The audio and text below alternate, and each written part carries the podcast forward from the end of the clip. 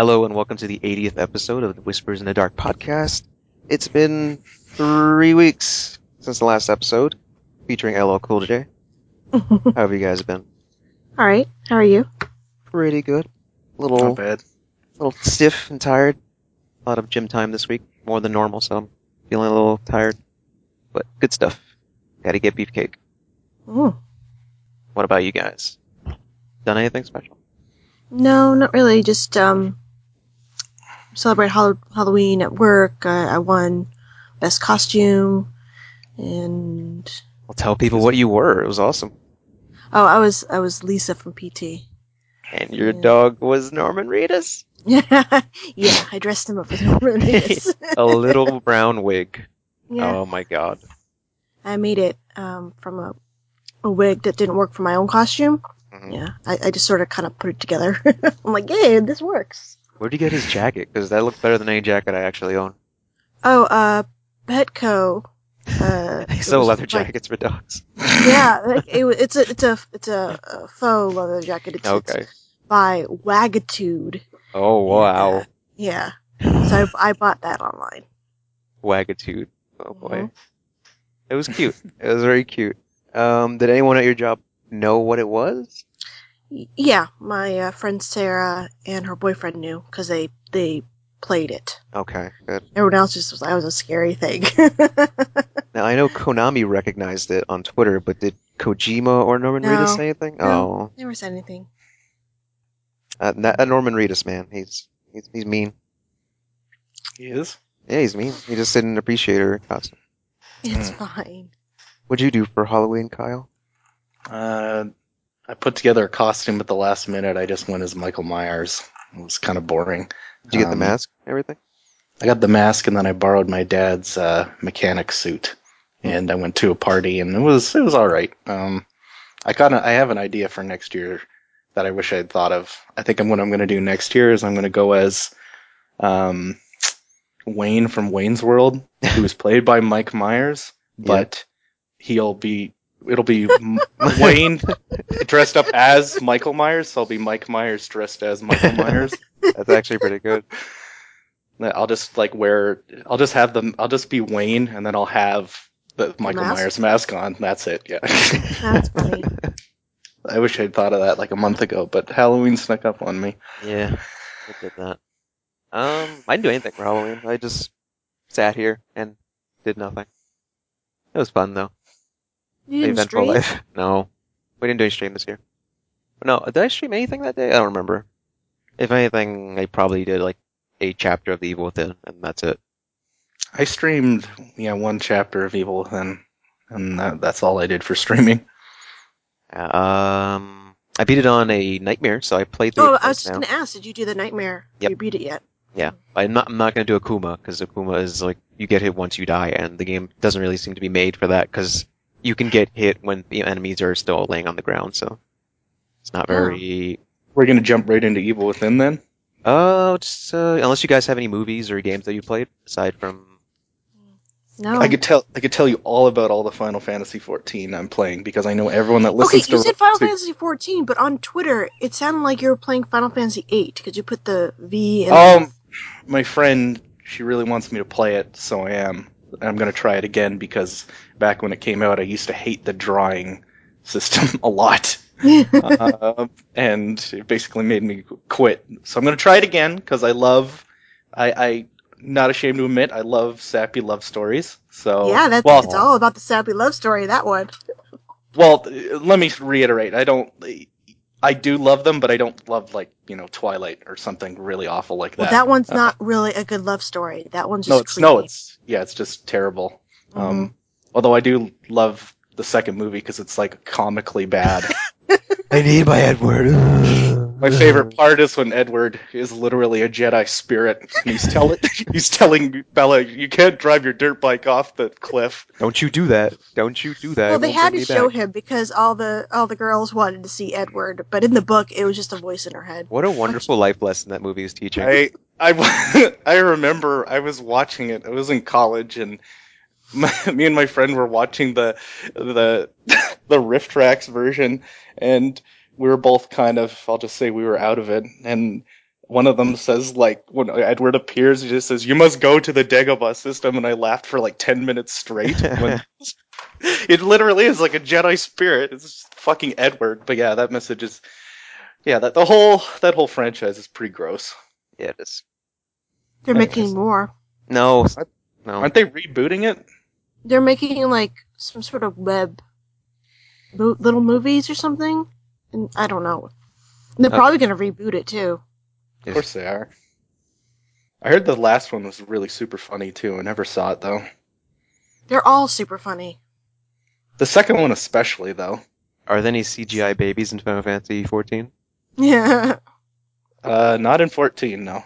No. Oh wait, C J, did you see what it really looked like before they put the yes, C G I face yeah. on it? Animatronic it so monster. Creepy. It looked, yeah, it looked like scarier than like Chucky. Um, I know. It was really terrifying. You should have used that for the Annabelle. Um, I still remember when I read what the name of the fucking baby is. Renesmee. It, that like destroys my like. That's the worst syllable combination ever. It's a combination of the mom, uh, Bella's mom's name, and uh. Edward's mom's name. Apparently, it's like a Mormon thing to do to combine names to make a new name. Yeah. I didn't know that yeah. until uh, people were going off about this Renesmee Nessie thing. I remember how I remember how pissed off Bella was that Jacob called her Nessie. She's like, "You gave me after locked his monster." I'm like, "You named a picked a stupid ass name." Uh, we talk about Twilight too much on this show. This is like the fifth time. God, that series is so bad. We uh, liked at the end of of the third one when Nick Fury showed up and recruited Jacob. It's actually Blade who came in, and he just killed them all. But yeah, yes, that's a... tell us about Final Fantasy. I want to know what... It looks you good. It looks you good. You actually want me to? Yeah, a little oh. bit. Yeah. Final Fantasy fourteen is super, super good. It's actually got a really, believe it or not, a really good story, really good main mm. quest, and the dungeons are super fun, and um, it's just a really, really well well put together game. It's really charming writing. Like, it's like old school Final Fantasy where it's like a combination of like good humor and whimsy and fun, and um, I really enjoy it. It's a... Very, very, very, very good game. Hmm. But, like, uh, yeah, it's fun. I would definitely try it out if there's no subscription. Uh, it looks nice from what I've seen.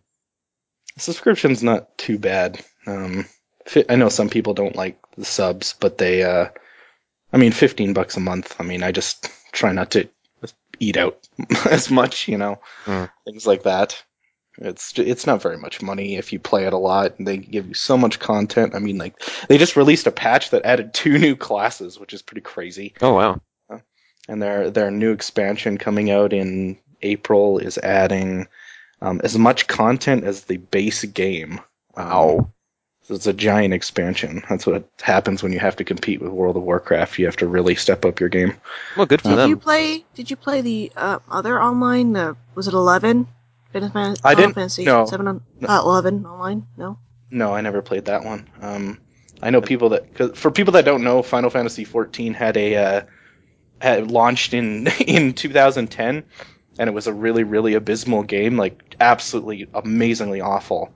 And they basically within two years' time they launched A Realm Reborn, which is basically an entire new game. With they relaunched it, and um, to make it good because it was really abysmally bad. Um, and now what was, it's what was super, so bad about it?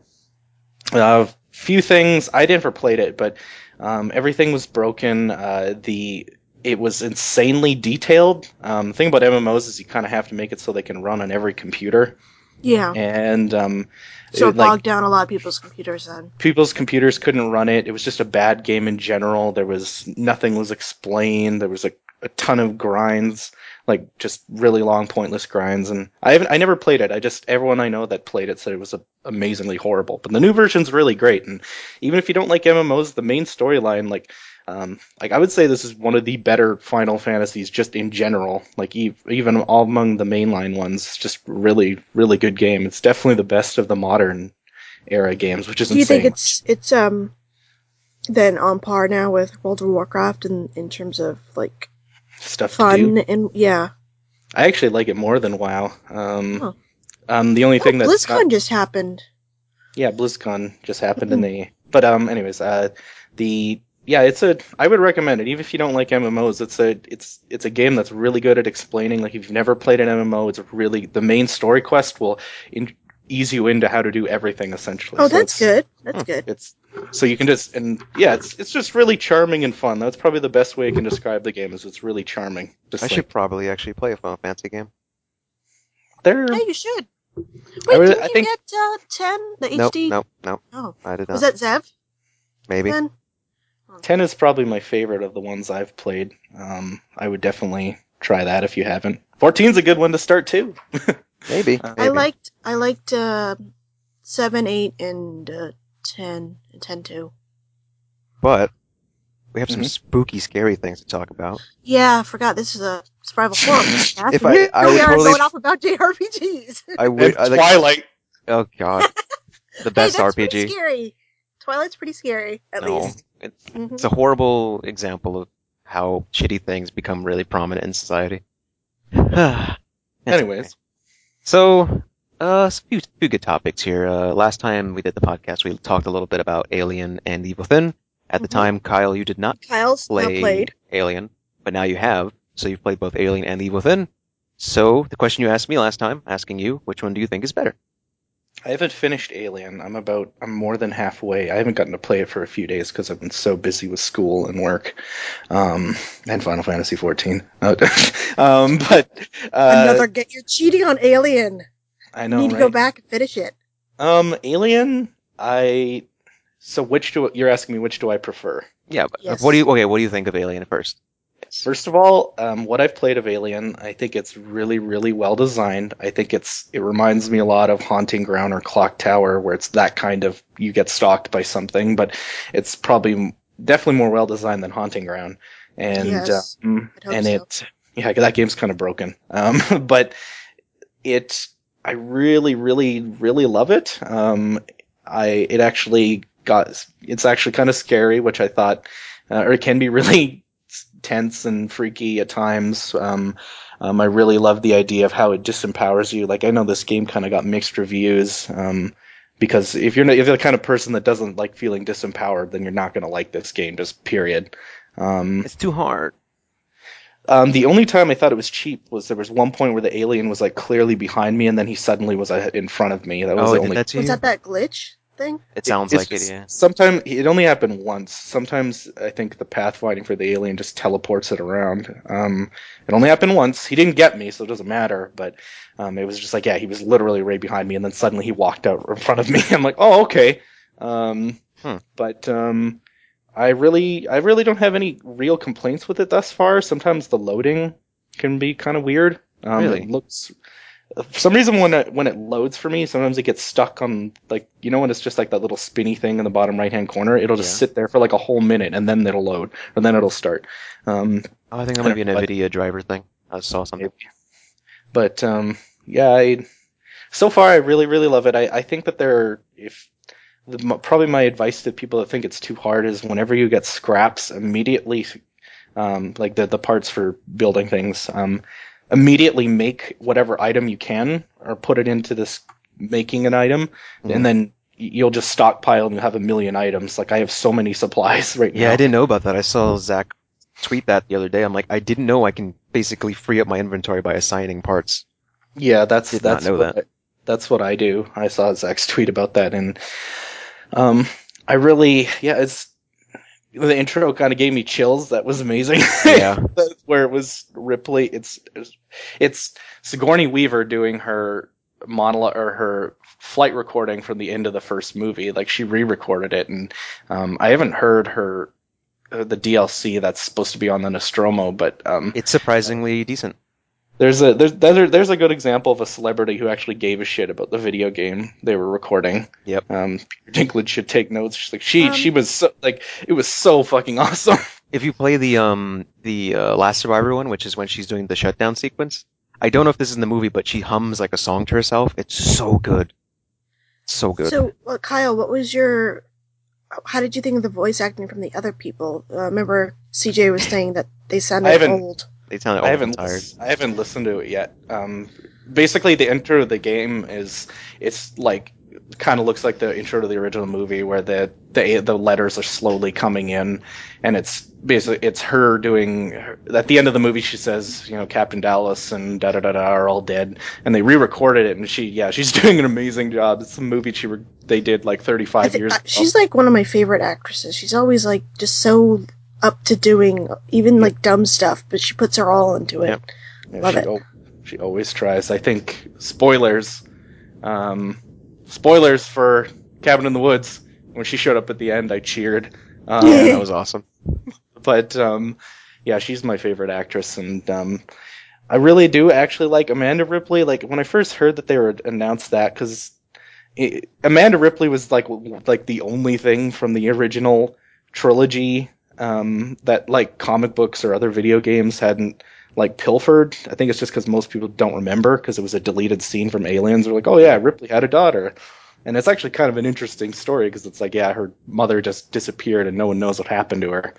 And um, I do like Amanda; she's a really good protagonist. Um, there's the the other the other cast is pretty good. Like the new characters, it fits.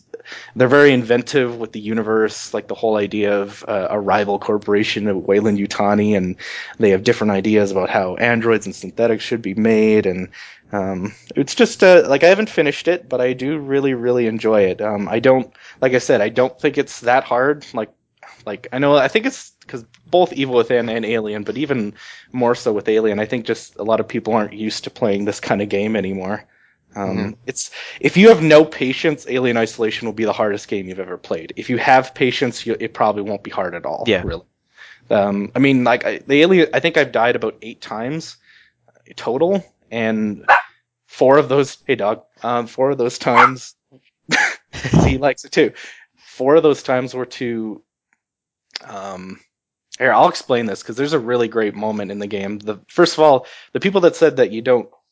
That the it's bad that you don't see the alien for the first hour. Like screw them. Screw they them. you li- you literally you don't understand like how tension is built up exactly and everything. You just don't. Like there's a great moment where, um, you come up on a a big big room and it kind of introduces you to the stealth mechanics. Um, and there's there's a group of survivors because there's other things on the station that can kill you. The synthetics, other humans, um. And basically, at one point, you you run into people, and they just want to kill you right away because they think that you're um, you're going to steal from them or something like yeah. that, or that you do steal from them. But um, and you have I died about four times there because if you get shot more than once, you're basically dead. Like, yeah, that part shot. was unfairly hard for such an early scene. Yeah, it was a bit. It, I died like four times there, um, and then I remember it was such a great moment because you the way you get away, they're like they're like. That thing is down there. We should. We have to go get her. She still has like the part. She's like they're talking about you, and they're like she still has the part that she took from us. But like then one of them's like fuck that. That thing is down there too. And then you finally see the alien. And I remember you go back to where these people. Like it's a really great moment to set up how intimidating the alien is because it's like you go back and the alien just slaughters all those people that you couldn't do anything to do. To it was a really great moment. Um. Another even, great moment was... Even the scene when uh, the alien actually reveals itself, I mean, if you would put that in any other context without pacing, without any tension leading up to it, it would seem very insignificant because it was just like in a small room. But how mm-hmm. you just you went an hour, maybe hour and ten minutes of just nothing, all of a sudden you walk in a room, crash, and it's there, like, oh my god! It did a yeah. really good job with it. Like, can't stand when people say it's stupid for taking an hour to get there. Yeah, that's really dumb. It's I mean, you can look how pretty it is. Because the smoke effects uh, nowadays you don't you don't have to wait for like uh, those sort of big reveals. It's like within the first chapter. I don't so, like that. Yeah, that like, it's the death of good writing and pacing. It's the, like we need like, things now, now, now, now, now. Yep. This game kind of understands a lot of the psychology of the first movie a lot. Like, I'm going to do a piece on this because it's kind of relevant to how I felt about this franchise for a long time because there's been so many shitty Aliens media for, like, fucking fifteen years now. Almost all of it's been shit. And, um... um but, like, the, the first movie has, like, a lot of, like, deeper psychology about, like, birth trauma and violation and... like returning to the womb, like the, there's a reason why in the movie, like they start off in in uh, in cryosleep, and then like it ends going into cryosleep. It's like it's a lot of there's a reason why like even though Alien is like a it's like a a B it's like a really well done B horror movie, but it's got all this deeper psychology in it, and that's why it's really disturbing. You know, there's a reason why the alien is very phallic like. There's a reason why it punches holes in people. It's very, it's a very unsettling movie, and this game kind of gets it because, like, that whole sexualized nature to the alien is never in any other medium or any other game, because almost every other video game that's ever been about aliens has taken inspiration from Aliens, James Cameron's movie, rather than Alien, where the mass of aliens, where they're more like bugs. That movie kind of dem- demystified the alien, in my yeah. opinion. And um, it's a good movie, but I do I don't like it nearly as much. And this game kind of takes no inspiration from Aliens. The only thing from Aliens is Weyland-Yutani, which is just part of the lore now. Um, and uh, like I remember the first time you really see the alien, um, when it comes out of the vents, it kind of like very like sultry, like unfolds itself. Yep, yep. Out of, and it's like, oh, that's creepy. um, it's a It, I've, it's a really, really, really good game. Um, I, I have a feeling it didn't do too well, and it kind of makes me sad. Um, because like even when I look on Steam, C J, you're the only person on my friends list that bought the game. That's disappointing. Um, and like there were like well, maybe some people reviews. Bought it for another. I hope so, because yeah. Um, as for I probably went on too long. Um, but as for which game do I like? But pardon me, better. I expected The Evil Within to be way better. Mm-hmm. Then Alien Isolation, you can even listen to like three podcasts ago or whatever it was. Yeah. And I said that. And I, I like Alien way more. Um, um, should we jump on to Evil Within? But or... Yeah, compare them. Yeah, same topic. Let's do that. Okay. So Evil Within and Alien Isolation. Um, I think Evil Within's problem I have is I feel like it's... um, it has some really good chapters. Like I really like Chapter nine. But I feel like it kind of it has a problem that I felt Zelda Twilight Princess had, where it's catering catering so much to your nostalgia yeah. that it doesn't really care about anything else. Like there's a my favorite mission in the game, Chapter nine, is just it's just the mansion from Resident Evil one, yeah. um, which was very you know it brought back a lot of nostalgia. But I like I don't there's a lot of things about the game that I just I just don't care for. Like I'm not a not to get like. political or anything, but I really don't like the idea of mental illness turning people into zombie murderers anymore in horror mm-hmm. fiction. I, I just don't like it because um, I feel that a lot of people don't understand mental illness, and if we didn't demonize it, then maybe people would under- take the time to understand it better. Mm-hmm. And that's what this game does, and I'm really sick of that trope. I'm like, you don't, it's like, you know, I wish it was, as funny as it sounds, I wish it was just about a virus and zombies or some dumb shit like that, rather than, whoa! You're crazy and you want to kill people. Um, but there are the art direction is really amazing. Yes. Um, the, I can't remember the name. It's the guy that did Remake. Yet again, it looks so much like Remake. It does. It's uh, pretty incredible. Um, I don't. Some of the voice acting is all right, but I don't like. I like Jackie Earle Haley as uh, oh yeah, Ruvik. Ruvik. Um, but. Overall, I would say I'm disappointed with the game. I do think it has some good moments, but I think it has a lot of cheap deaths. I didn't think the game was like a crazy hard, but there was it really like wasn't, no, yeah. no, it wasn't crazy hard. Um, the but there were a lot of the times when I did die, I was like, "What the fuck is that?" Like, you remember that boss? I think it's Chapter eleven where you fight him in like the parking yeah, underground yeah. parking. Like, you know that there's a boss you fight, and there's one point where you can go into a room and he'll just like reach in and try and get you, mm-hmm. and then he'll back up and then he'll run in and he'll tear you out of the room. There were moments when I fought that boss, and he w- I would literally be out of the room by like twelve feet, and somehow he still got me. Really? Because oh. my like strategy hit- was always to run out. Oh, I, well, I did. I ran out, and then suddenly I was just in his hands. That's like the, the hitboxes are fucked in that game. Wow, that's weird. Um, um. Also, his over... um, they he and Laura, the arm spider lady, they both have one-hit kills, which yeah. is yeah. The game can be very unforgiving in some ways, like that. Like even the first uh, trap you have to dismantle, if you mm-hmm. just press the analog stick ever so slightly, you blow up. Mm-hmm. They really set you up for some deaths like that. Yeah, and it's. But yeah, I would just say, I think if you like classic survival horror, you, you'll probably like Evil Within. Although I will say it's not it's not an old Resident Evil game. It's not like that. It's not like an old Silent Hill game. It's not go into an area and do puzzles, really. It's it's yeah. more theme levels. Like, every single level feels like like there's one level where it's just it's just Resident Evil four. It just yeah. is. But I feel um, like it, that was why a lot of people didn't get into it, because they were expecting this classic survival horror game, and this is very far from that. This is a Resident Evil four style horror game. And yeah. yeah, like a lot. And the thing is, Bethesda did push the fact that, oh, this is a pure survival horror experience. Bring back survival horror, and they kind of mm-hmm. just shot themselves in the foot a bit, because this—that's not what this game is. It really isn't. Yeah, I feel like it. The biggest problem, just from a gameplay standpoint, is I feel like it tries to do too much.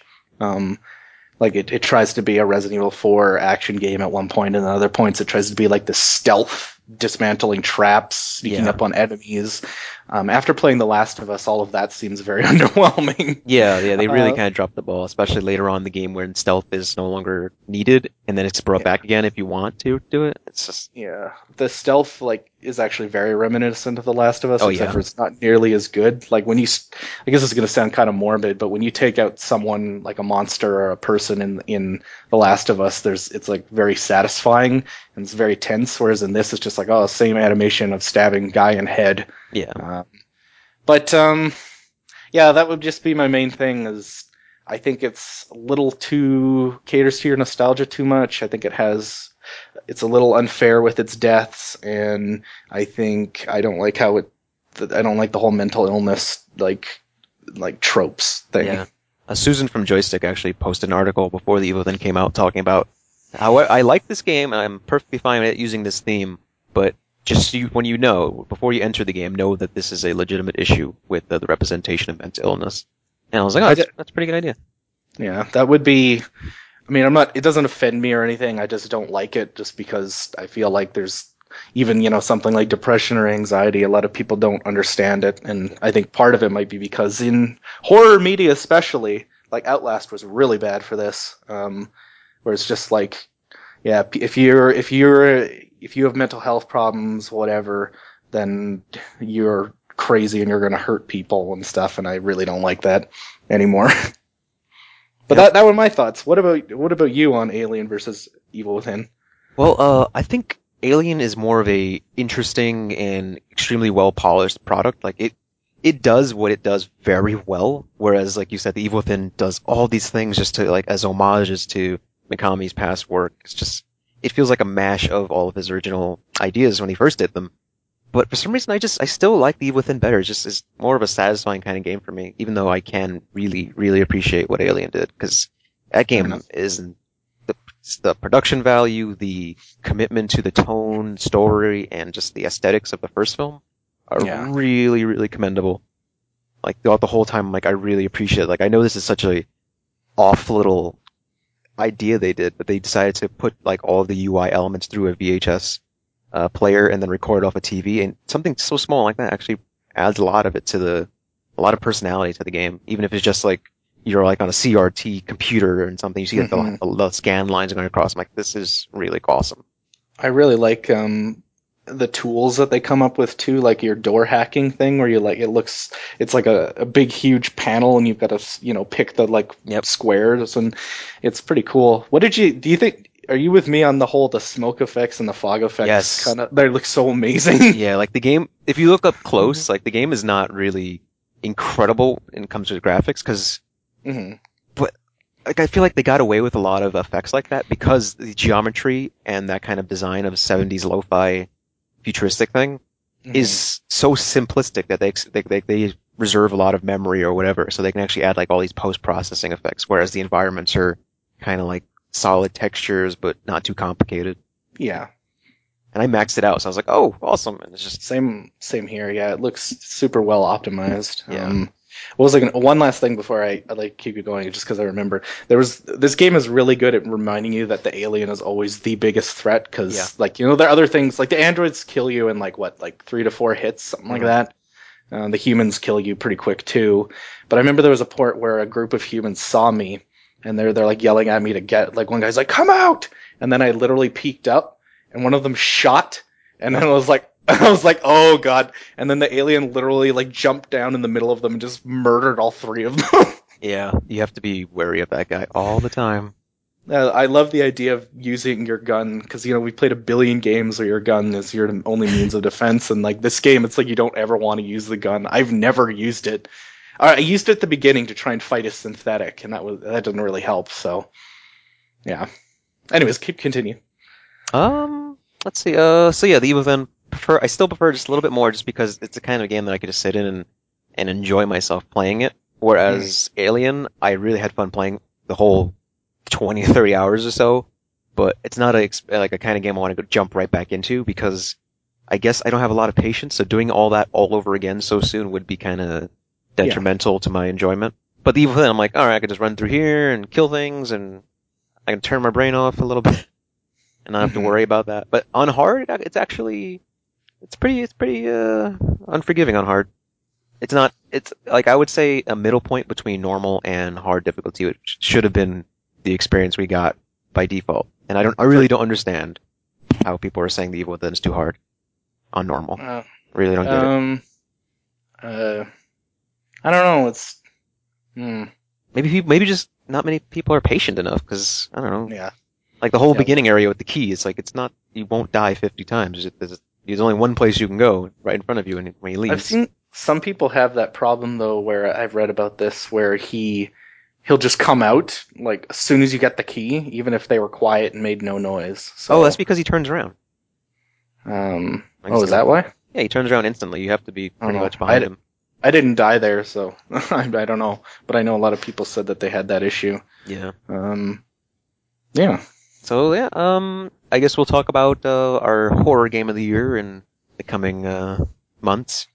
Mm-hmm. So these two would definitely be candidates, of course. Um, I'd, I'd imagine that one of them will win. Yeah. Uh, unless something crazy suddenly pops up.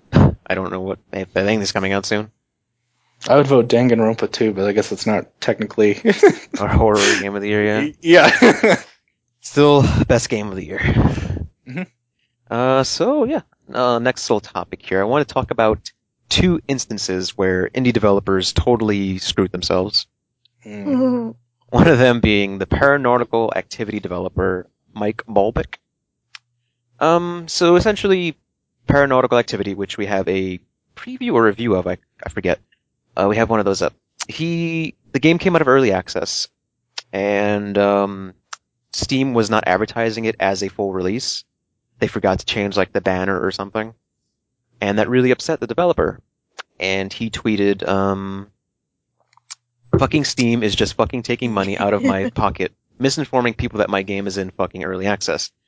That didn't get him in trouble, but the following tweet got him in trouble. I am going to kill Gabe Newell. He is going to yeah, die. Yeah, that was a little stupid on yeah. his part. Like, this guy has been criticized before for freaking the fuck out, and he basically just screwed over his uh, self and career by doing this. And what happened was, Valve took it as a threat, took it very seriously. They took uh, Paranautical Activity down from Steam, and yep. I think the Humble Store actually did it as well, so they must have heard about the whole thing.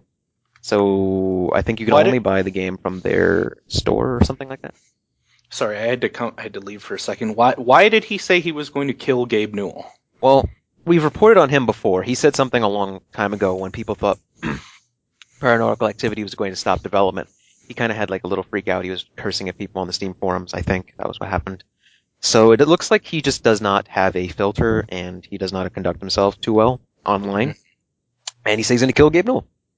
Even though it was a joke, he went out of line, and he basically sabotaged his own career. And um, it's unfortunate because it just seems like he can't really learn. He said he stepped down from the company that made Paranautical Activity. He's not going to receive any uh, money or anything like that. But in his blog post saying, oh, I'm leaving the company, he said something to the effect of, I'm no longer going to work as an indie dev. I just want to work in the background at some shitty corporation. Mm. It's, I, I guess he just, uh, he can't learn. I don't know. Cause that's shooting yourself in the foot again, because first of all, you put your name out there for doing something horrible and everyone knows it. And then you're going to say, oh yeah, I'll just, I'll just sit in the background at some shitty place. And you put that as your official resignation letter online. That's not going to look good to any employer whatsoever. Nope. So that was uh, P R nightmare number one for the indie dev scene. P R nightmare number two is really funny. Nightmare number two is um, another another indie dev. Um, I forget their name, but they made Slaughtering Ground, mm-hmm. a shooter on uh, Steam. It's not even early access, I don't think. ten dollars game, I think. Uh, essentially, Jim Sterling, uh, reviews editor of this game, has played it on his YouTube channel. He said it's probably the contender for worst game of the year. It's awfully made. It's not fun. And the developer was really upset with his criticism. So what the developer did was download Jim Sterling's video and put annotations on top of it, calling him an idiot, Jim fucking Sterling's son, mm-hmm. which is now a meme. Fucking Sterling's son? Yeah, he was trying to, he was writing as Jim, saying, oh, I'm Jim fucking Sterling's son, this game's dumb. So he, he copied Jim's video, and it just became back and forth. Uh, Jim did a retaliation to that video, and then the developer did a retaliation to that video. Oh, and God. Now the developer is trying to take down Jim's original video with the D M C A, um, you know, copyright strike on YouTube. It's, so, um, the thing, I can understand how hard it is, um, if someone says something you poured your heart into, like, sucks, mm-hmm. and, you know, like, that does, that hurts, right? Like, yeah. Even when I, like, you know, when someone says, like, an article I wrote, or not an article, that's never really happened, but, like, no, that does happen. Like, when I reviewed, um, yeah, baby. What's it called? Amnesia Machine for Pigs. People yeah. were like, oh, can you re-review it? And all this. And I'm like, it's just my opinion. Like, I don't like some people sending me death threats on Twitter. It's like, holy fuck, at least send me a death threat over a good game. Zing! Um, mm-hmm. But, uh, yeah, it's, I can understand how, like, for a developer, like, I'll be vague with this, but, like, there was an indie developer I used to talk to a lot on Twitter, and then I reviewed their game, and I didn't really like their game, and they don't really talk to me anymore. No. And it kind of makes me sad, and it's like, I I didn't give them a bad review, I just didn't think the game was exceptional, and it's not, and um, I I feel like you need to be honest, though. Like, yeah, you have you know, to be. There's no reason why you would want someone's game to suck. No, I would never, yeah, well, there's no point, like, I never understand when people are like, oh, I want this game to be bad, and it's like, why would you ever want a game to be bad? Yeah. Why?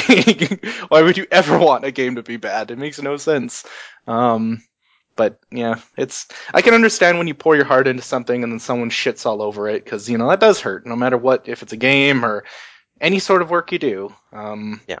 And, but you don't, you can't, you can't call people dicks if they don't like your thing. Yeah, you, like, that's, it's a two-way street. You can, just, just not, like, I don't know, don't, you can, you, you can call them a dick to yourself. You don't publicly try to shame them back, especially when they have a much larger audience than you. That's really not gonna. It's, there is a, there is no such thing as good as good publicity. It doesn't matter if there's bad publicity. You think that's gonna work for you? No. What this is doing, this guy is just hurting his own career right now. He is. He just went off. He's like, "You think I'm angry, but I'm not." I'm like, uh, "Yeah, obviously you are. You are angry."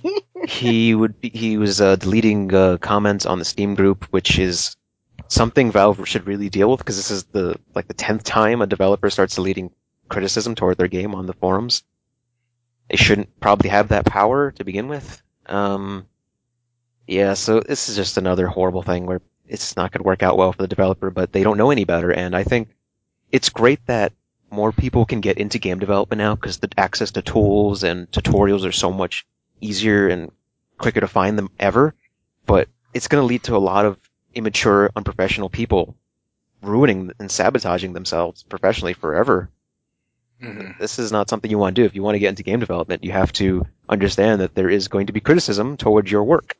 And you can't be, you can be upset about it, but you can't be blasting on public forums like, oh, this person's an asshole, an idiot for saying my thing is bad. C J. Yes. It's about ethics in games journalism. It is about ethics. That was a quote from uh, Sam Raimi's two thousand two hit Spider-Man. The Green Goblin says that to Peter Parker at one point. Which That's one will you choose? Ethics in game journalism, or the one you love? We are who we choose to be, Spider-Man! Now choose! And he drops like a good score, and then Mary Jane. Oh my god. Uh, there's not enough Willem Dafoe jokes here. We'll yeah. squeeze them in later. Oh, so yeah, this this this go is ahead, just this is just really dumb. Don't do it. You will fuck your, yourself over forever, and like, if you would have just ignored Jim Sterling's first video, this would all be over. No one would know that your game yeah, is exactly. horrible. And now people and now think your game is horrible. That. Yep. Yeah. It's, uh, people, I think a lot of people just don't exercise con- restraint yeah. on Twitter. Even I'm like, everyone knows I delete my tweets like crazy, but like even I'm just like really restrained on Twitter compared to how I used to be. Um, yeah, it's, it's, you know, a single tweet or a single comment can destroy your credibility in a lot of people's eyes. Um, yep. and, but one thing I should say to anyone that makes a mistake, um, no matter how shitty something you said is, is most people are willing to forgive you if you admit you're wrong. And I know that can be extremely difficult. And anyone that says it's not difficult, no matter how wrong you were, is full of shit, because that is a hard thing to do. But, you know, if you just fess up and you know what, said like, I overreacted, you know, I shouldn't have done that. I'm not saying this is what the developers going to do, but it's good to admit when you're wrong, because that can save you a lot of trouble in the end. Yeah. And uh, sometimes we get our emotions get the best of us, and yeah, people are generally able, no matter how shitty you are um, or how shitty you acted, they're generally going to forgive you if you are sincere and you admit you're wrong. That would be my advice to anyone that finds them in this situation. It's good advice, and it applies to everything. Yep. So that's enough of that one. Um, if you want to check out the game, go ahead. I actually heard Paranautical is pretty damn good. Slaughtering Grounds, not so much. But yeah. Uh, awesome news here on the indie front from a developer that I enjoy. Uh, Red Barrels has officially announced Outlast two is a thing. Mm. Outlast two. That was one of my uh, favorite games, I think, twenty thirteen. It came out end of twenty thirteen. Uh, yeah, I really, really enjoyed Outlast, and um, I'm glad that they announced a real sequel. They didn't have any other details saying what's gonna what's gonna be like, what's the the premise, nothing like that, but just a confirmation that it is definitely happening. So I'm excited. What about you, Kyle? Are you gonna stream it? Oh hell yeah, I'll play it. I'll stream it. It's gonna be well, probably two years until then, but yeah. I think C J liked the game way more than I did. It was a fun game, but again, it kind of ties into the whole mental illness thing. Oh, um, that's true. Yeah. Um, way worse than Evil Within, even. but um. Um, I don't know. I'm, I'll probably play it. I never even played the D L C for the first game. Oh, you should. Um, it's really horrific. Um, I remember interviewing David, um, the lead. I think he's the lead developer at Red Bell- Barrels on the game, and he was really nice. And um, at PAX, I mean, and you know, I'm sure it'll be. It'll probably be all right. I don't know. Hopefully, they learn some of those mistakes from the first game too. And yeah. I don't know. We'll see. Yeah, I'll enjoy if it goes in the opposite direction of a mental asylum and just, you know, focus on that thing that was there. I don't even know why, like, div- people think they need that. It's just like, just make spooky ghosts. You don't need horror. You can just make something up. You don't need to make people crazy, you know? Yeah. Well, maybe it's because uh, a lot of people don't understand mental illness, so it is scary because it, it could happen in real life, so they think that, you know, there's this reality connected to this fear. People fe- fear the mentally ill because they don't understand.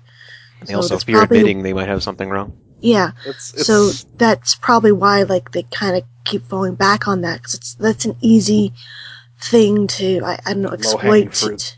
You know? Yeah. Yeah. Yeah. But the thing is, like, with horror, it's just like, you just say there's a scary witch in the woods and she's going to eat some kids. That's all you have to do. You don't need to make it, like, personal. Yeah. There's a, there, there's a shark in the water and it wants to eat you. That's all you, that's all you got to do.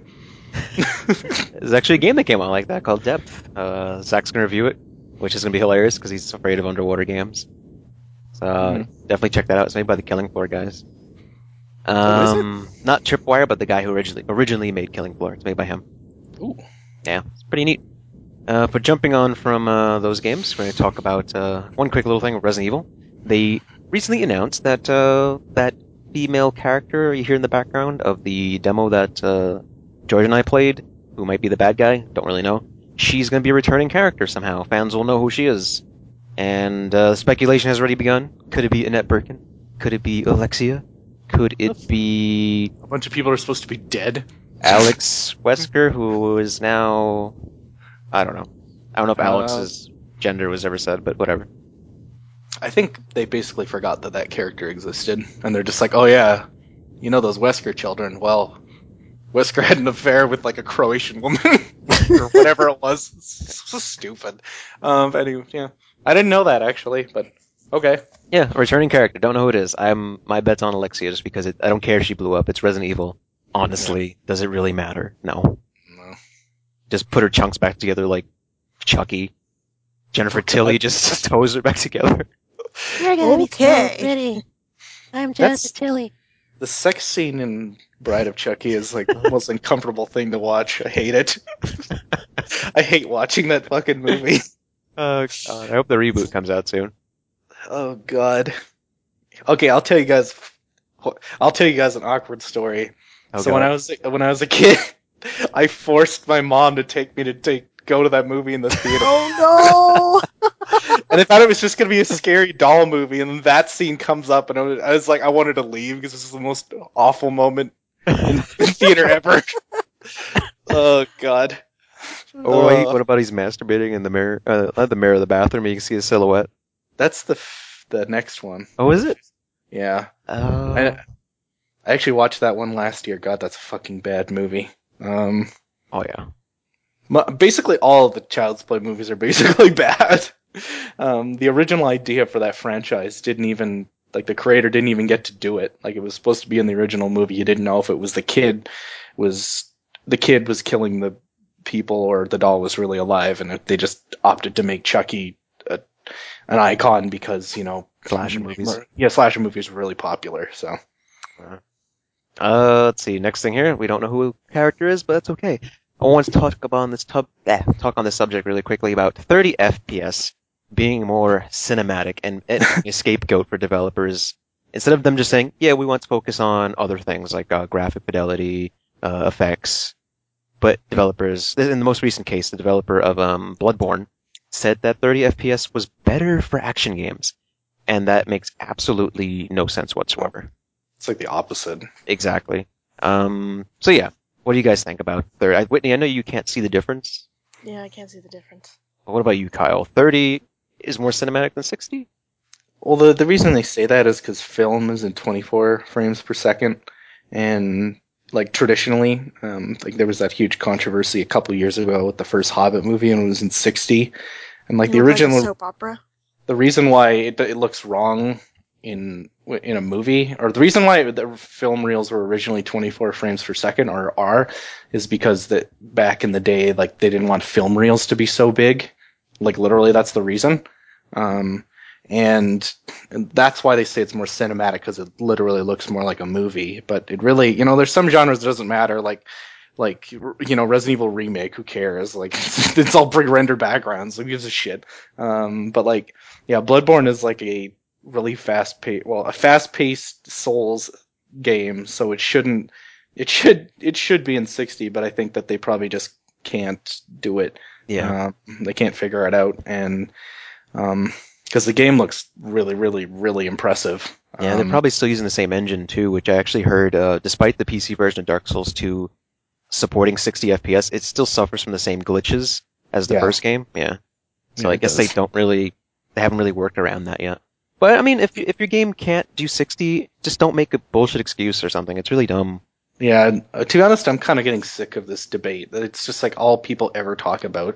Like, the newest, uh, that Halo collection coming out, all people are talking about now is how uh, the, the Halo two anniversary has frame rate problems. Um, like, like, all I can think in my head is, like, like a, like a snobby P C gamer just resting on their arm, like, putting their fist up to their face and just resting and looking, oh, you just got that last year. How cute.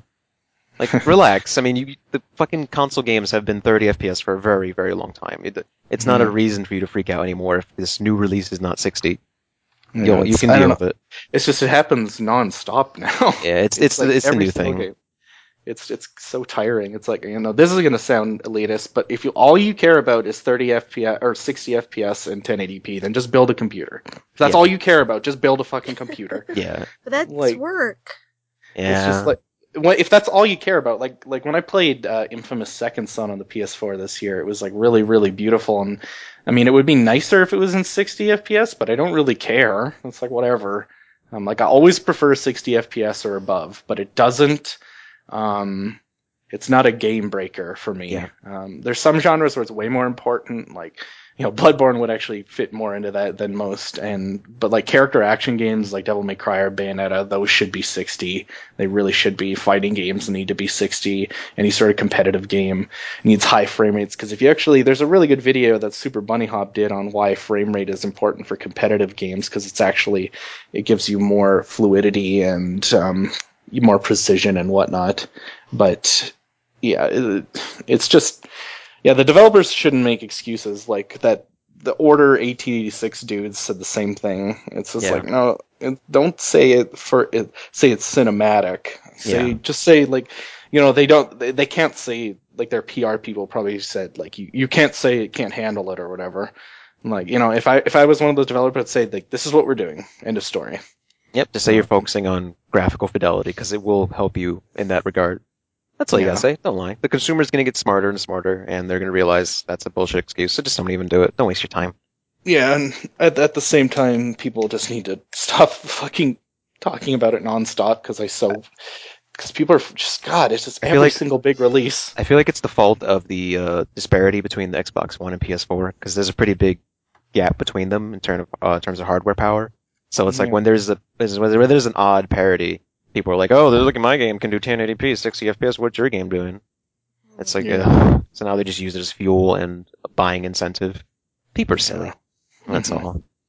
Uh, but we don't know, like you said, remaster, Resident Evil. That could be in thirty, which is perfectly fine. But we've actually seen what the game looks like in action uh, since the last episode, and it looks fantastic. Um, they Didn't did a really good job. It? No, no, we haven't played it all yet. I've been oh, trying. I thought you played it at Comic-Con, sorry. No, just just some um, Revelations too. I'm trying to see if we get uh, some demo code eventually. Um, but yeah, I mean, they actually did a really good job. Uh, our concern with the video backgrounds, it seems like they've basically just pulled those out and actually made like a three D model and just put, like not, like fire effects used to be video, and now they're just literally just a fire effect in the game. Um, they did a phenomenal job. It looks really good. Yeah, that's. I think from a, a design. Um, perspective, you could make an argument that Remake might be the best survival horror game ever. Yep. I feel I feel like its puzzles are well done, and you know, it's not like old school Silent Hill where you have to, all of the information is in the game to solve the puzzle. Um, the enemies um, are difficult, but if you get accustomed to them and pay attention to the notes and whatnot, you know how to beat them. Like Crimson Heads, for example, yeah. It's like use like gren- fire grenade rounds or light them on fire. You know. You know, Barry gives you acid rounds shortly before the yawn fight for a reason. And, um, yeah, there's, it's a really, really, really good game. I think that's probably my favorite Mikami game overall. And, uh, I'm pretty excited that it, that it's finally getting off of just Nintendo platforms so everyone can play it. Yep. Took long enough. Um, I'm just glad that it doesn't look like it's a quick rehash. They, it looks, it looks really good. Yeah, cause this could go wrong. I always thought that they would never port this cause it was all pre-rendered backgrounds, but yeah. Yep, good stuff. Uh, let's see here. The next thing I want to talk about before we jump into questions is that uh, Dennis Dyack's new game, Shadow of the Eternals, has come out of the abyss and it's back. It's coming out. It's going to be a thing. It is. What happened? Why is it back? I haven't looked into this. Uh, they created a new studio. Um, let me click here. Just get the name out here. Essentially, they made a new studio which is not going to focus just on video games, but also... Uh, film and T V, I believe. Um, mm-hmm. Let's see. I'm trying to find the... Oh, Quantum Entanglement. That's their new. That's their new uh, company. I'm not sure what's the case of Shadow of Eternals, if it's going to be funded by um, money elsewhere or community backed. But that didn't really work the first five, several times, which is not a joke. It legitimately didn't work several times. Mm-hmm. But yeah, so they have a new studio. It's going to be an entertainment company that works in television, games, and film. And uh, Shadow of the Eternals is their first game, and look, they have screenshots here of a television production. So yeah, I mean, we might actually get the game. I don't know how they fangled all this and how they're getting the money to back it, but good for them, I guess. We'll get we'll get Shadow of the Eternals out of it. Uh, mm. Yeah, so there's not really much information on that aside from they're back, and it's going to happen. So now we know. Okay. We'll finally cool. get our uh, Eternal Darkness sequel. Yay! Woo! Yeah. You know, I should actually probably play uh, play through the Eternal, the entire Eternal Darkness. It's hard.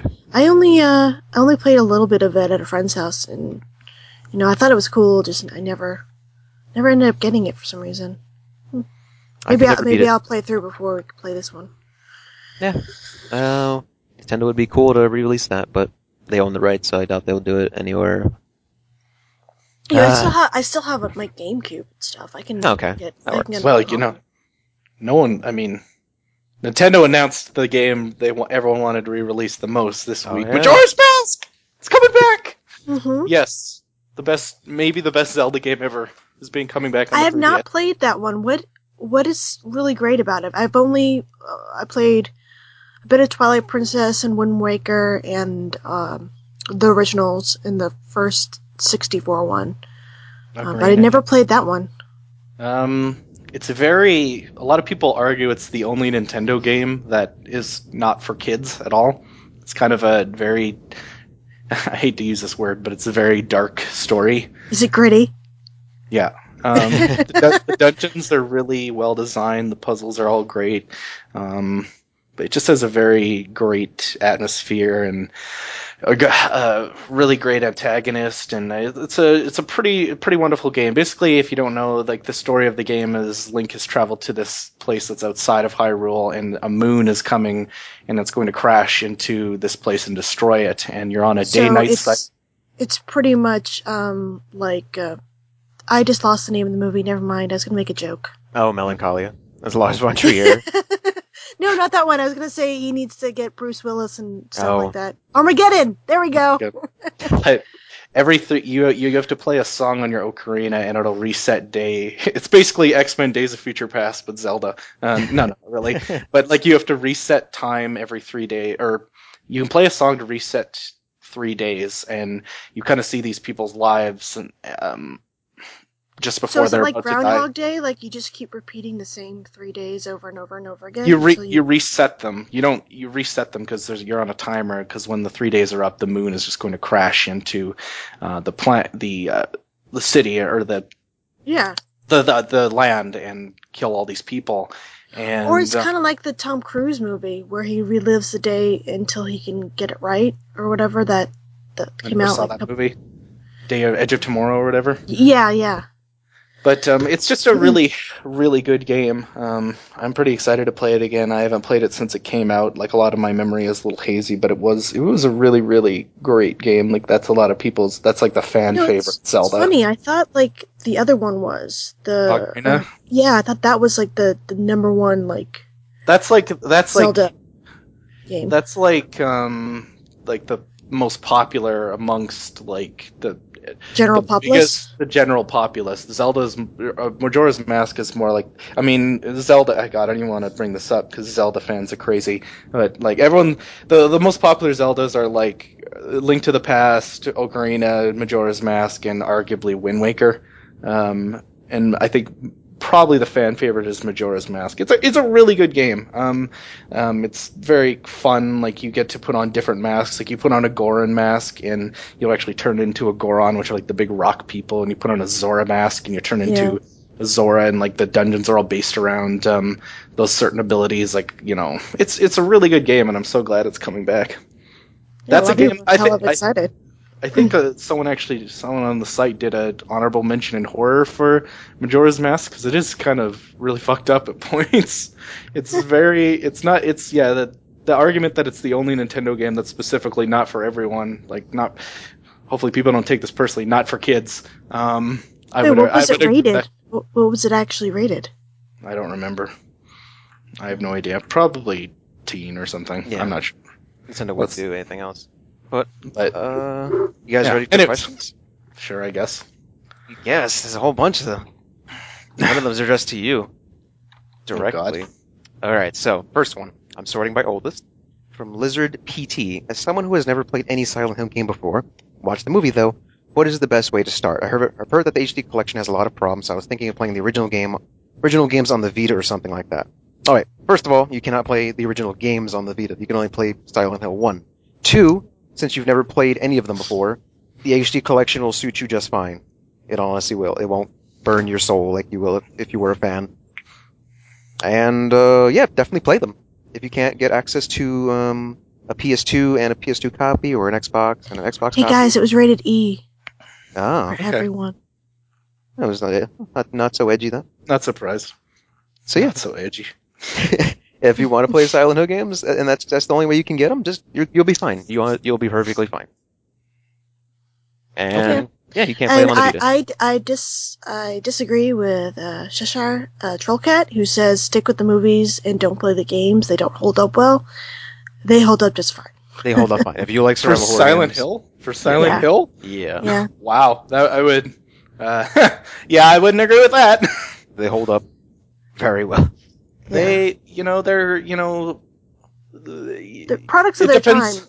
That, you know, their games age. Um, some game, you know, Silent Hill two is not a perfect game. A lot of the gameplay part of Silent Hill two is kind of terrible. Um, like meaning like you can basically run by almost every enemy. Um, but yeah, they're like you, suggesting that the movies are better. Like really? No. You said really? movies? No, no. Just, just singular, please. Singular. Like, like, I, I don't know how someone could watch that Freddy versus Jason fight. And like, yeah, this holds up. Well, the end uh, of the second movie. So yeah, start with the first game. It's available um, on the PlayStation Network, mm-hmm. and you can put it on your Vita. You have to buy it through your PlayStation three or whatever. First. No, you don't know. I think it's on the official Vita store now. I think. Really? So. Cause, yeah, because I had I had to go through and buy it on my PlayStation three, and then kind of port it over to my Vita or whatever. Yeah. Um, but yeah, you can start with that one, get the H D collection, and I'm, I'm not in, if you, if you can try to get the original, um, releases, I think they're a better experience, but if you can't, go ahead and, and play the H D collection. You'll still get the story and whatnot. Um, to tie it yeah. all together. Yeah. Um, Silent Hill two is one of the very few games that I think does mental illness unoffensively and portrays it well. Yeah. Yeah, it does. Let's not say why though. If Blizzard P T. No, no, yeah. no. We're not gonna. Just, we're not gonna. Uh, just that's. It's just to tie it all together with all the things we talked about. Okay, so next question from Misha. This one has quite a bit of text, so let me go through it.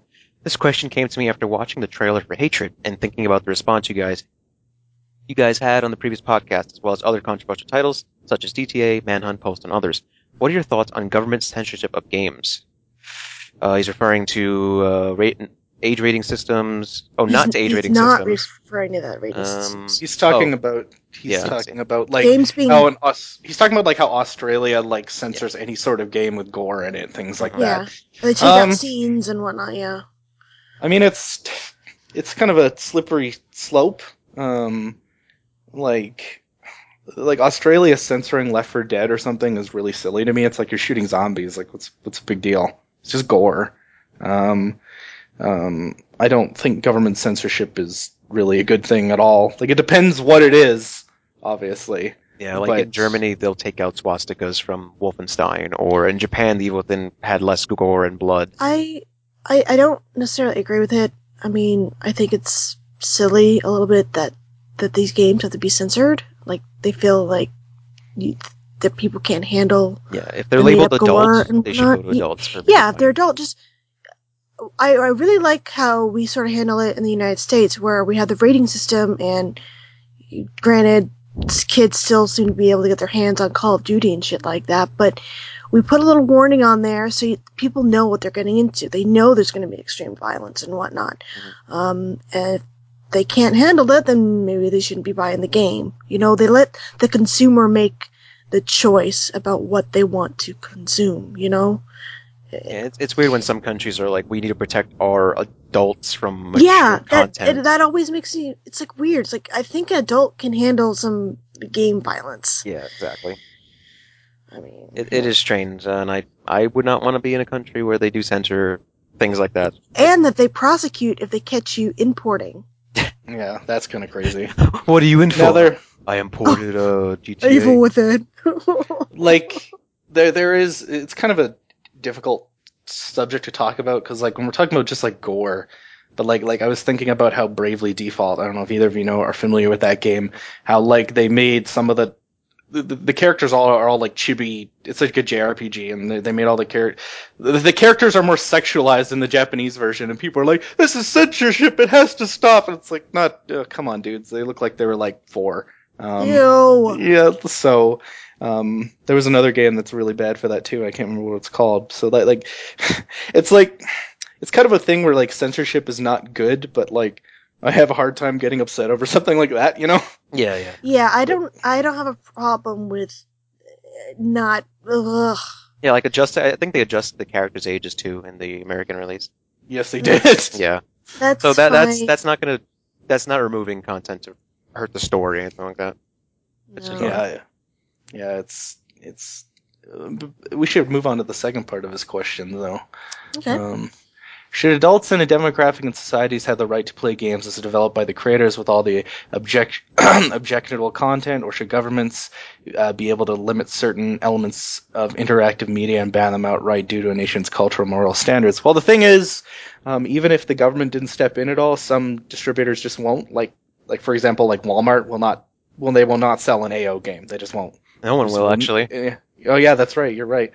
Um, well, actually, uh, there's a lot of adults-only games uh, for the P C. Yeah, because that's easily distributed, though. Those not, are not, sold Not through retail. Big Box.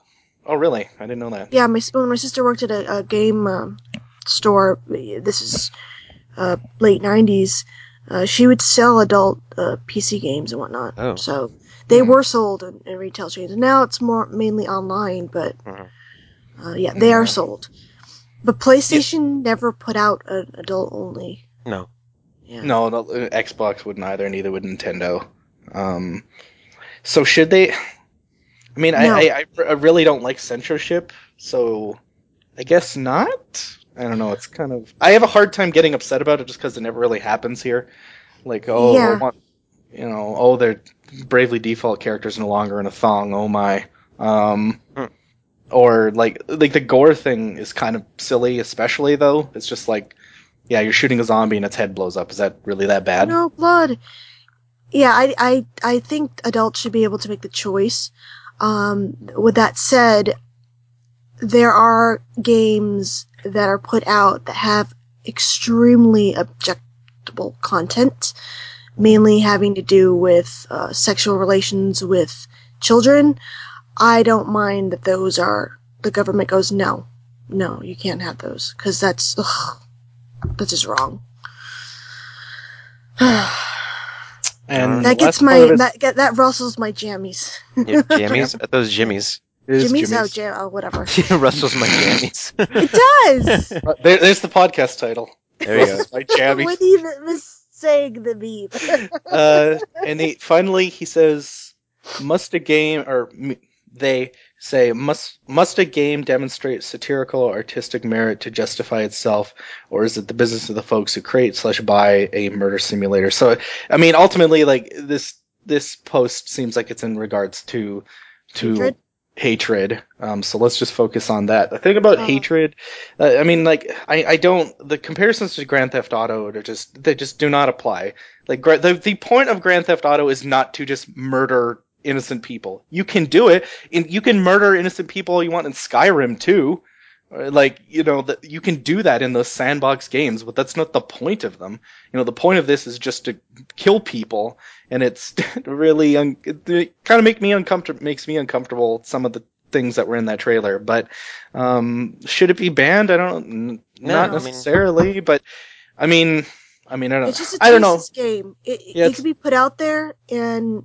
Fine, whatever, it's tasteless. They could put it yeah. out there. Yeah. I'd like to see it not do well, that people would realize that this is just gross, but I don't think the government should ban it. But no, no hatred cannot be released here.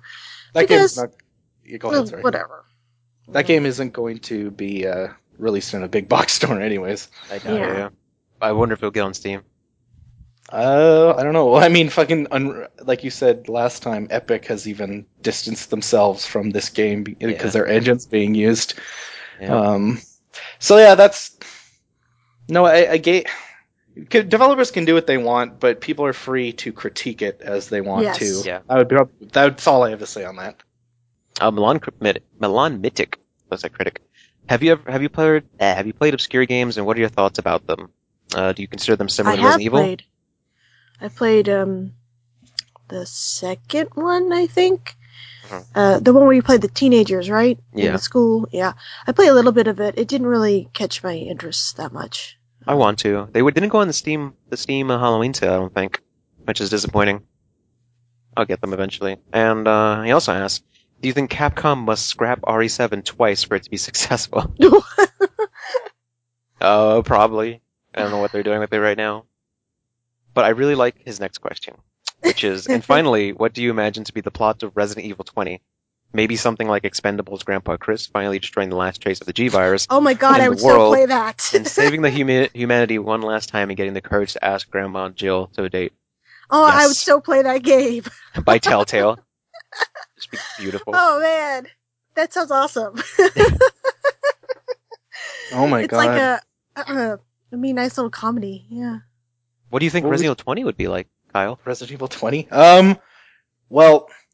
Here's my idea for Resident Evil twenty. Mm-hmm. So, what happens is Wesker and mm-hmm. Wesker and Chris have to join forces. Because in the past, Jill Valentine, when she was had the what the Nemesis whatever virus in her, yeah. she got captured by some scientists, and they made these robots. Oh, and. Eventually, those robots took over the world because they attacked anyone that was a flat, one-dimensional character. So basically, the entire universe of Resident Evil uh, was a... This is just the plot with of Days of Future Past, but with Resident Evil. It's a snark. Um, that's a really good movie, by the way, everyone. You should go watch it. I watched it like four times now. It's so fucking good. Oh my god! Oh. Magne- Magneto is my husbando. Yes. Um, why? What is with me and bad guys? Like Frieza, oh, Magneto, you, Walter you White. Like, you like the bad what boys. What is with me in bad guys? Why? Why? Like my dream is to be the star of a harem anime, and Frieza, Magneto, and Walter White are all vying for my love. Jesus Christ! Come here, Kyle-kun. Oh, and that, like I would, my dream date with Magneto would just be he's sitting at the other side of the table, and he's just like, "We are the future. Charles is a fool." Got the humans, and I'll just be like, gaze, I'll just gazing into his eye like this. That's right, dear. Jesus Christ. Anyways, um, I always like bad guys. I don't know why. Um, just in general, it's true. Oh God. But um, see, he agrees. All right. So but, yeah, sorry, I totally went off on the rails. Can a really bad sequel or adaptation tarnish your enthusiasm for a franchise? Uh, yeah, I guess so. Um, Usually but I, takes m- multiple for me, I think. Yeah, I think you said this in the past about Alien. That's kind of why you had reservations on Isolation, wasn't it? Well, let's see. There, yeah, there was Prometheus, and there was Colonial Marines, and there was a bunch of shitty comics, and, you know, there's lots of bad... It, like, usually takes more than one, you know? Yeah. I mean, it, it's pretty hard... Like, what's an example of something that just fucked the fr- franchise over forever? Um, Resident Evil. We actually just brought we actually just brought up X-Men, so uh, the third X-Men movie pretty much fucked the film franchise really badly for a long time there. Yep. To the to the point where they had a, had to have a movie that literally wrote it out of the canon. Yeah. Or wrote it out of existence. Oh, that's a spoiler. I'm sorry. Um, no, everyone knows. I knew that before it came out. It goes back in time. Yeah, that's all right. Yeah, yeah. So it was a comic, so. Yeah, exactly. But um, uh, yeah, the, I don't know. There, there's a really classic example of this, and I'm forgetting what it is. But yeah, Resident Evil, there was a lot of bad ones. It took, it didn't, it wasn't just like Resident Evil five came out. What about out, the Terminator like... franchise? Oh man, the new one sounds. Oh, bad. The new one sounds like, oh my god, what are they thinking? What are they thinking? Not for anyone that for anyone for anyone that doesn't know, the new Terminator somehow takes place in the past where Sarah Connor is still alive, and for some reason Arnold Schwarzenegger raises her. And he's a Terminator, and she calls him Pops. I'm not. I'm not joking. I'm not making this up. Yeah. Um. This is confirmed. This is not a like. This is actually going to happen. And I think that this movie, you know, yeah. after, because you know, like the other Terminator, like a lot of people didn't like Terminator three. I liked it just because Arnold Schwarzenegger makes me laugh, and it was it had some fun action moments. Um. It wasn't nearly as good as two or one, but uh, then the the one with Christian Bale was kind of mediocre. Um. Just really forgettable. But this sounds like this might kill the franchise. Yep, and it has Khaleesi and the previous Doctor Who in and, it. Uh, Misha, I... Wait, was it Misha who asked this? Oh, yeah. Yeah, yeah. Um, the original Silent Hill trilogy versus the later games and movies. I like the later games and movies, so that isn't a problem for me, so... Yeah. And for me, even though if there's been like an onslaught of horrible, horrible Resident Evil things, I'm still willing to give Revelations uh, two a chance, and the whatever Resident Evil seven is, I'll give it a chance. I won't dismiss it just because the movies and the previous games have been all god awful. Um, so, yeah. What was, yeah, what was I gonna say though? Um, I mean, it, you know, um, again, I keep bringing up X-Men, but I, I really wasn't a big fan of any of those movies except for like X-Men two. I think a lot of them were like X-Men three and Origins Wolverine were really fucking horrible. Um, but they, they, they can all, if Days of Future Past is taught us anything, it's that things can come back no matter how bad they get, because that newest movie is so, so amazing. It's the only superhero movie I like more than it is The Dark Knight. Everything, like even like The Avengers, I don't think is nearly as good as Days of Future Past. So if that's, yeah, that's the lesson I would take back. Anything can come back. There you go. In uh, the right hands. Yeah. Yep. Andy asks, um, he asked the exact question I said, sure, go ahead and ask us about Resident Evil seven. He asks, uh, let's see. I know a lot of people are calling Resident Evil Revelations two Resident Evil, Res, ah, Resident Evil seven, goddammit, because it has nothing to do with the first Resident Evil Revelations, but it's obviously not. But what, whatever Capcom does announce R E seven, do you think should take place after R E six, or do you think it should have its own story? Because this series is dying for a reboot. It should just be a good game. I honestly don't care anymore. um... Make it anything, you know, like it, like we just said. um, as long as it's good, who cares, right? Yeah, right. I mean, just do something that's good. If you're going to continue the story, do it good. If you're going to reroute, rewrite everything, reboot it, do it good. That's yeah. not, do it I mean, well. I'm going to say do it, do it good. Well. I did it on purpose. Do it good. Do it good. Do it good. Uh, next question from Thomas. Uh, my question to you guys is, do you think an old school style Resident Evil game can be successful in the times that we live in now? He's referring to Resident Evil Remastered. I would thing. like to hope it could, but I really don't know, considering how people reacted to Alien, the Alien game. Uh, I would hope so as well, but I mean, you would have to market it in a certain way, and like Kyle said earlier, people don't like feeling like a weak yep. character. They don't want to feel disempowered. So it's which is hard. We- which is weird because D- Souls is really popular now, so I figured that might. I thought that might influence people to try old school horror, because like a, a Dark Souls game or a Demon Souls is way more difficult and way more disempowering than even like an old school survival horror. It might be. It's a little different, I guess, though, because you can still fight back. Whereas like like remake. Um, You know, it's very easy to make it so, like, you screw yourself over. Um, like, you run out of ammo and you can't beat something. You gotta be smart when you play Remake. Yep. Um, it's a... I really hope people try it out because, like, I, I get giddy just thinking about it because, like, like, Evil Within kind of just made me want to play Remake again yeah. um, by the end. It's such a good game. Uh, I, it's so beautiful. An example of art. Um... No matter how old your game is, if you have good art direction, it still looks pretty, because Remake still looks so beautiful. Um, I think it's the most well-designed Resident Evil, and yeah. Yep. All right. Probably, probably the best plot, too, because there's a little bit of mystery, and it takes itself just seriously enough. It doesn't get it all, like, Bishonen, like, fighting people in volcanoes and all that bullshit. And punching rocks. It's it's it's like a it's like a fun B horror movie, and a lot of the notes are actually really interesting. Like, you know, the infamous Itchy Tasty one. It's like that tells you a story right there without saying a thing, or without, you know, having a cutscene or something. You know, yeah. It's cool. All right, we're kind of getting close to running out of time here. We have a couple questions left, so let's go on to speedrun it. Mister People says Ahmad, how would David Lynch and Mark Frost react if they knew about Deadly Premonition? I'm sure they probably know about it. I don't think so. I don't. I don't know.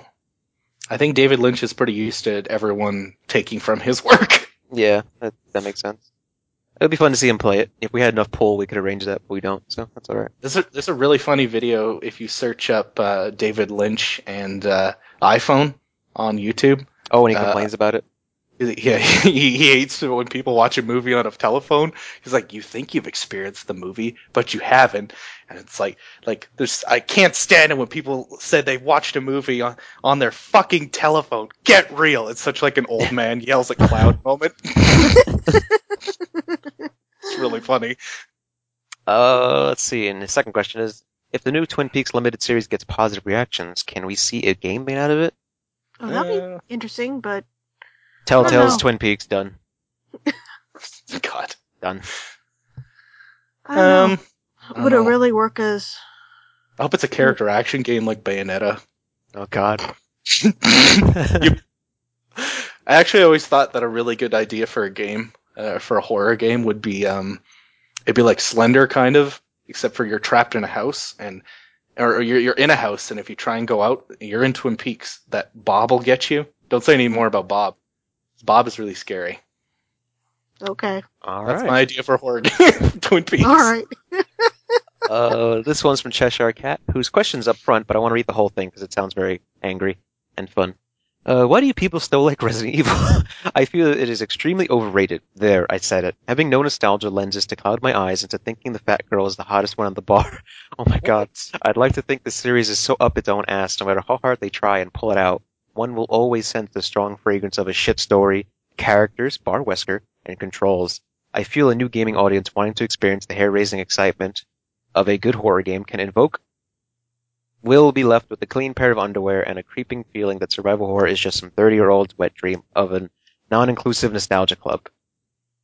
I feel games like Dead Space, Outlast, The Evil Within, and The Suffering should be feared far more than some archaic series, trying to hide within the skin of modern graphics and controls, limping after new players like a Frankenstein monster screaming for love and acceptance. Well, I guess it's, what a, it's clear... What a, bun- what a bundle of sunshine that it's comment cl- was. It's clear you do not like um, classic survival horror games. Okay, we get that. But uh, but remember, to each his own. Some people do like that limited play style. Some people like tank control. Some people like just feeling like a game is against them and not so much accessible like Dead Space or Outlast is. And that's just a genre of its own you can consider. So it's not and that I, they're archaic. I just want to ask, have you been listening to the podcast? We're not very kind of Resident Evil. Yeah, yeah we're not really not. Yeah, yeah, we make we make fun of it like almost every episode, to the point where some people commented saying we complain about it way too much. So I don't, like, I don't know what you're talking about. Yeah. Like, um. Now, now, as far as nostalgia goggles and all that, you know, it, it's it's a pretty objective thing. You know, I can look at a lot of things that I played when I was younger. Like, you know, a, a really good example of a game that hasn't aged well at all is like GoldenEye. Like, that it's fucking terrible if you try and play it now. um. You know, it depends on the game. Um. You know, like you mentioned, Dead Space, Outlast, The Evil Within. I, you know, with the exception of the first Dead Space, I don't. Well, the Dead Space two is good, but like those are more action games to me. Yeah, these are all uh, action, well, except uh, a little more frantic, I guess. It's a different kind of game. It's a different kind of horror. If that's what you prefer, that's fine. But everyone's entitled to their what they like. You know, I like, yeah. I like those old uh, Resident Evils because they've got, you know, like like. Not all of them, obviously, but like, you know, like two has got like very classic uh, Hitchcock like framing, and a lot of the times you have to be, it makes you scared of turning corners and whatnot. And I, I really enjoy those, and um, mm-hmm. I enjoy their method of storytelling where it's like, hey, here's a note. Why is this police station the way it is? Oh, it's like this because this happened. You know, it's like these days it's like, oh, ten minute cutscene. Uh, press X to Jason and all this bullshit. And like, you know, a lot of triple A games these days, um, Dead Space included, um, feel they, they need to like shove all this information in your face. Like you can't, you can't discover it on your own. Yeah. Lack, um, also some of them lack subtlety. They kind of feel like they need to ramp it up.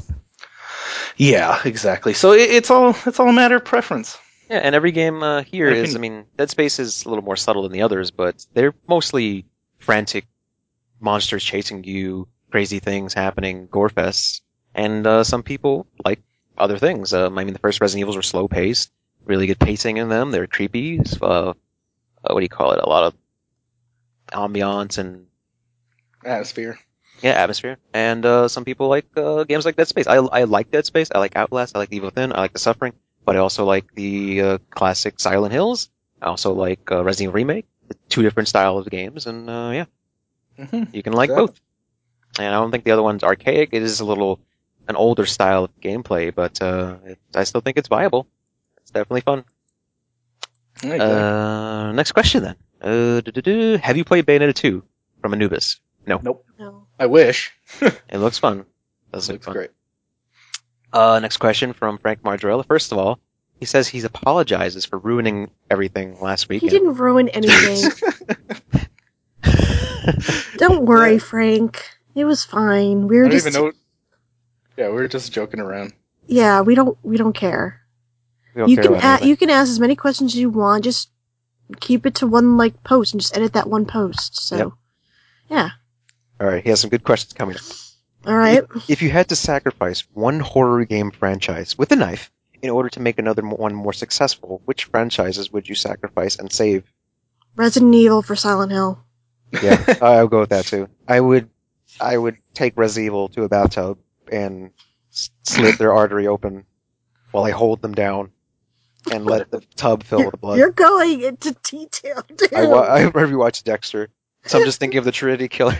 Just hold Resident Evil in the tub with me and cut its artery and just sit there as it shakes. Yeah, that's a creepy image. It's just C J. Shush, Resident Evil, shush. C J's just naked in a tub with a copy of Remake. No, no, that's a good one. It'll be a copy of Resident Evil six. Yeah, but you have to kill... Res- okay, there's six. Yeah, six. You just you take the knife to like this plastic box and it starts bleeding. I'll, like, hold the mirror, I'll hold the mirror in my, in my hand so Resident Evil six can see its own face. There you go. And then and the lifeblood will go... super creepy. The lifeblood will go to Kojima. he would. He, I would I would leave the bathtub prepared for him. He just walks in, I think. And he, he sits in the tub and absorbs the blood. No. and then Ma- and then Magneto kicks down the door. Where were you, C J? Oh god! Oh, uh, the the idea of just Kojima walking in in a bath in a bathrobe and just sitting in the tub, soaking in the blood of Resident Evil. Oh god! This is a this is a good question. Um, yeah, I guess I'll go Silent Hill or, or Resident Evil sacrifice for Silent Hill. I guess. Yeah, I mean, it's kind of a it's kind of just like a like which one do you like better question essentially. Yeah. You know? Well, I would like to. Uh, Revive, um, what was the other one? I was not Fatal Frame. I forget, whatever. Fatal Frame is kind of a thing, but I don't know what's going to happen with it. Mm-hmm. What about you, Whitney? You just said Silent Hill, but nothing elaborate? No, nothing? No? no? Nothing else? Alright. No. Alright then. I want Silent Hill to be really successful. Okay. Well, we could sacrifice Alone in the Dark as well. That one's not done no. too well. Oh, that's. A... Yeah. Who cares? About Alone in the Dark, though. Um, last question from Frankie McDonald. This one's gonna be great. What are what are the chances we will see an amiibo fitted with an electroshock device, just a nine volt battery Wait, or you something? Didn't do the second one. Oh, I'm sorry. Uh, oh, well, okay. This one's catered to me. Why slash how did you kill that person, and where did Whitney hide the body? Hmm. Mm. Well, like how, I said, how does this murder assist in your political agendas? So we killed someone, Whitney hid the body, and Kyle orchestrated it. Uh, I feel like this is a reference. Doesn't it feel like a reference? Did we say we killed someone before? Mm. We probably did, honestly. No, yeah. The only thing you've joked about is setting me up for your murder. Oh, yeah, that's true. Oh. So. so where did you hide my body, I guess? I fed you to the pigs. Oh, my God. Okay. That's not dark. Right? I'm just Whitney's just sitting in a chair with a mangled face. Clarence, come here. Clarence. Clarence hunted the pigs. You never seen Hannibal? I haven't not for many no. years. Oh, so I was I'm thinking gonna... of I was thinking of Deadwood was um, No, I was doing a Hannibal what's his joke name with uh... the That movie was so bad. That movie was so bad. You didn't like, like are you talking like the you t- No, which one are you talking about? Are you talking about just Hannibal with The, the the Silence of the Lambs sequel, right? Yeah, the first one, the first sequel. Yeah, I, d- I didn't like that movie. No. Yeah, it's, it's uh with Gary Oldman. He's in the wheelchair because he got his face bitten off. Remember? I like I liked Red Dragon more than that. Did you know that was directed by Brett Ratner? I know, right? That's insane. I don't know how he did it. Brett Ratner is like the rent-a-director, as people have come to refer to him. It's like, oh, Hollywood needs you to make a shitty sequel, so hire Brett Ratner. The guy who ruined he, X-Men? Yeah, the guy like, we brought full circle again. Yeah, the guy that ruined X-Men. Jesus Christ.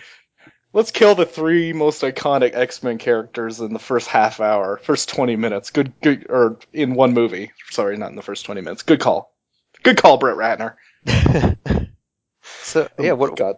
How does this murder assist your political agenda, Kyle? I don't know what the murders... I don't know. Maybe I'm...